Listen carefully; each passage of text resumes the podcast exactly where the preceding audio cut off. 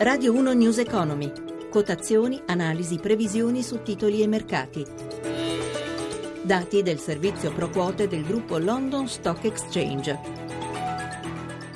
10.32, buongiorno da Vittorio Cota e benvenuti a News Economy del mattino. Dunque, le borse europee proseguono positive dopo un avvio che era stato in calo. Prese di profitto a Milano e sul resto dei listini europei dopo l'euforia di ieri legata all'annuncio, ne abbiamo lungamente parlato, del governatore della BCE Mario Draghi, che ha detto in una lettera tra gli asset che la banca ha intenzione di acquistare ci saranno anche i titoli di Stato dei paesi periferici in difficoltà. Dunque è arrivato l'atteso quantitative easing.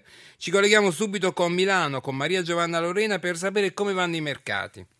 Buongiorno, Piazza Fari dopo un avvio negativo aveva invertito la rotta ma adesso è tornato di nuovo in calo. L'indice principale perde lo 0,21%.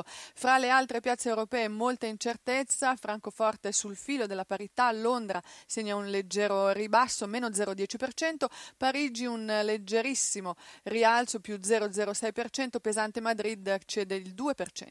Vediamo a Piazza Affari quali sono i titoli che si sono messi in evidenza maggiormente, sia negativo che in positivo positivo?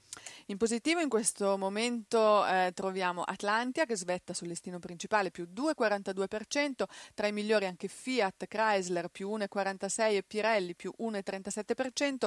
A frenare invece il listino principale soprattutto il settore dei titoli bancari, Montepaschi perde il 3,65% dopo il balzo di ieri spinto dalle ipotesi di un interesse del Banco Santander, smentito poi in serata dagli spagnoli. Male anche il Banco Popolare, meno 2, Unicredit meno 1,8, tra i peggiori anche Enel, meno 0,88%. Per quanto riguarda il prezzo del petrolio, eh, frena la caduta, il greggio americano si attesta a 49 dollari per barile, il Brent del Mare del Nord è trattato a Londra a 51 dollari. Siamo sempre sotto i 50, dunque obbligazionario, vediamo il nostro spread e il rendimento del decennale.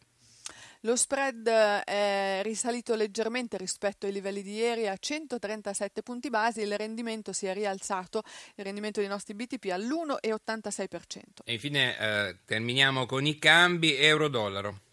Eh, anche il cambio dell'euro ehm, ha subito una leggera variazione al rialzo rispetto a ieri, è risalito sopra quota 1,18, 1,18 e 13 in questi minuti. Bene, grazie a Maria Giovanna Lorena dalla redazione di Milano e ora benvenuto come di consueto al nostro analista che è Massimo Intropido di Ricerca Finanza. Buongiorno dottor Intropido. Buongiorno a oggi voi la... e ben ritrovati. Bene, oggi la domanda che definiamo di scenario la affidiamo ad una nostra ascoltatrice, Enza Borrelli d'Avellino. Chiedo al dottor Intropido se il netto rialzo realizzato da tutti i mercati finanziari ieri, dopo le pesanti perdite dei giorni scorsi, è solo un ribalzo tecnico legato anche alle dichiarazioni di Draghi o qualcosa di più sostanzioso? Prego. Beh, è sicuramente un rimbalzo tecnico legato alle dichiarazioni di Draghi che danno uh, sempre più la certezza che il prossimo 22 gennaio dalla Banca Centrale Europea verrà annunciato il quantitative easing, cioè il possibile acquisto di titoli di Stato. Per ora è solo un rimbalzo tecnico, come ha intuito correttamente la nostra telespettatrice. Infatti, cercando di fare per radio un minimo di analisi tecnica, possiamo dire che una, si può tracciare una linea sul grafico del nostro indice che parte dai massimi di giugno e scende, ahimè, verso il basso.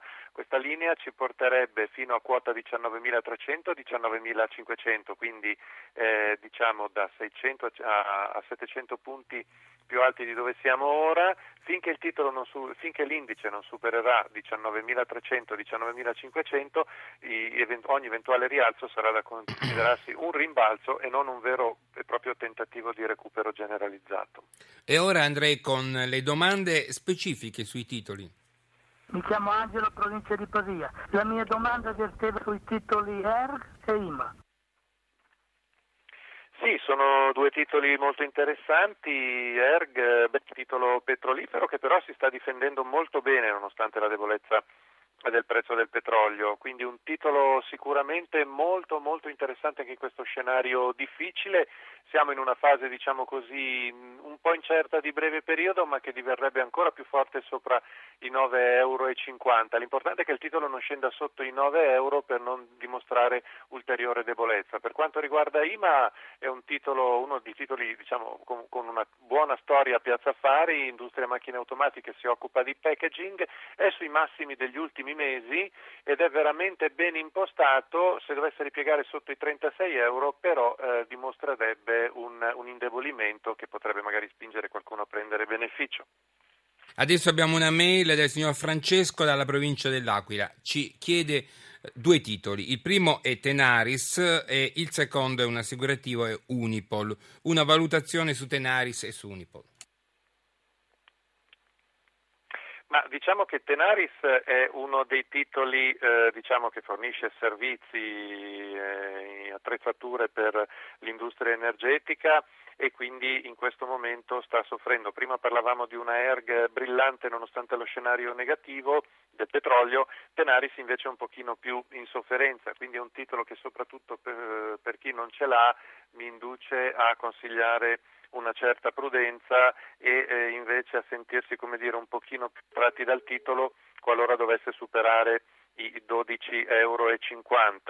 Eh, per quanto riguarda mh, invece eh, Unipolsai, beh, titolo finanziario, titolo che secondo me eh, può essere interessante anche per eventuali diciamo, ulteriori sviluppi del, del, dell'azienda e del settore, titolo um, sicuramente meglio impostato che si rafforzerebbe ulteriormente in caso di superamento dei 2,30 euro, adesso siamo a circa 2,20 euro di, di quotazione, titolo che mh, nella parte iniziale del 2014 ha superato anche i 2,60 euro, quindi come tutti i titoli finanziari è dotato di buone possibilità di ripresa che potrebbero concretizzarsi appunto qualora la Banca Centrale Europea iniziasse questo acquisto di titoli di Stato e quindi portasse ottimismo in Europa. Ricordiamo che il giorno, il D-Day è il 22 il 22, il 22 gennaio. Il 22 gennaio, sì, la prossima riunione della BCE. Saluto l'analista Massimo Intropido che troveremo lunedì mattina. Il programma è a cura di Roberto Pippan.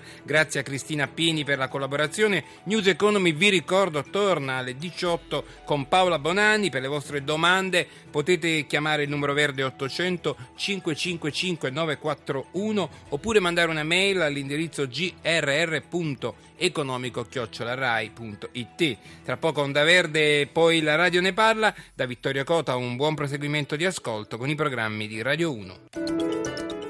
I contenuti di questa trasmissione non costituiscono attività di sollecitazione del pubblico risparmio da parte di RAI Radio Televisione Italiana e non costituiscono giudizio da parte della stessa sull'opportunità di eventuali investimenti. RAI Radio Televisione Italiana non è responsabile di eventuali errori che potrebbero derivare da un non corretto utilizzo delle informazioni contenute in questi servizi.